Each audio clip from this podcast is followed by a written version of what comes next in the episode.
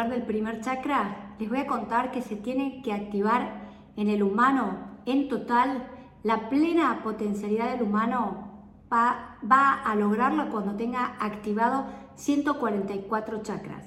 Por eso ese número siempre se dijo que era muy importante, el número ciento cuarenta y cuatro, porque en realidad representa el plano espiritual. Vamos a hablar primero del primer chakra. El primer chakra está ubicado a nivel del coxis, es bien bajo este chakra, está muy relacionado con la vejiga, con el colon, con las últimas vértebras.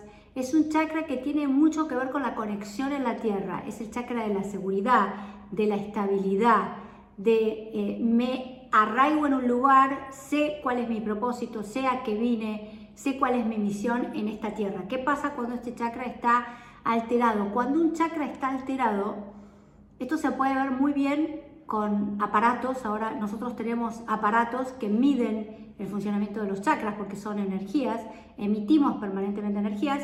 Existen unos aparatos de radiónica que uno puede fácilmente medir la energía. Si un chakra está actuando armónicamente, normalmente un chakra armónico es un chakra que tiene diez centímetros de diámetro con una velocidad de funcionamiento de rotación, permanentemente se mueven hacia la derecha y hacia la izquierda.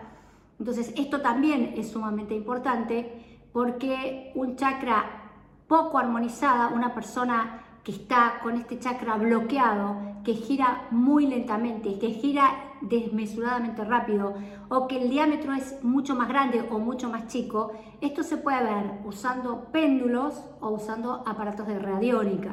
La gente que tiene evidencia muy grande lo puede ver solamente con el uso de las manos. Hay una forma muy fácil donde uno con el uso de las manos puede saber si un chakra está alterado o no. Eh, Ann Brennan fue una de las personas eh, maestras mías, yo estudié con Ann Brennan, eh, ella tiene un método, se llama eh, curar con las manos, que con el uso de un péndulo uno puede saber exactamente si, en qué condiciones energéticas está una persona. Este chakra, cuando está alterado, puede producir enfermedades, no solamente puede producir enfermedades en el, todo el tracto genitourinal, cistitis, cáncer de vejiga, cáncer de próstata. Es decir, eh, no es menor que un chakra esté funcionando mal. La, el color del chakra es el rojo, tiene que ver con la pasión, con la fuerza, y existe un color base en el chakra, pero también existe un color con el cual uno puede trabajar un determinado chakra. Generalmente en el chakra raíz el color que usamos es el blanco.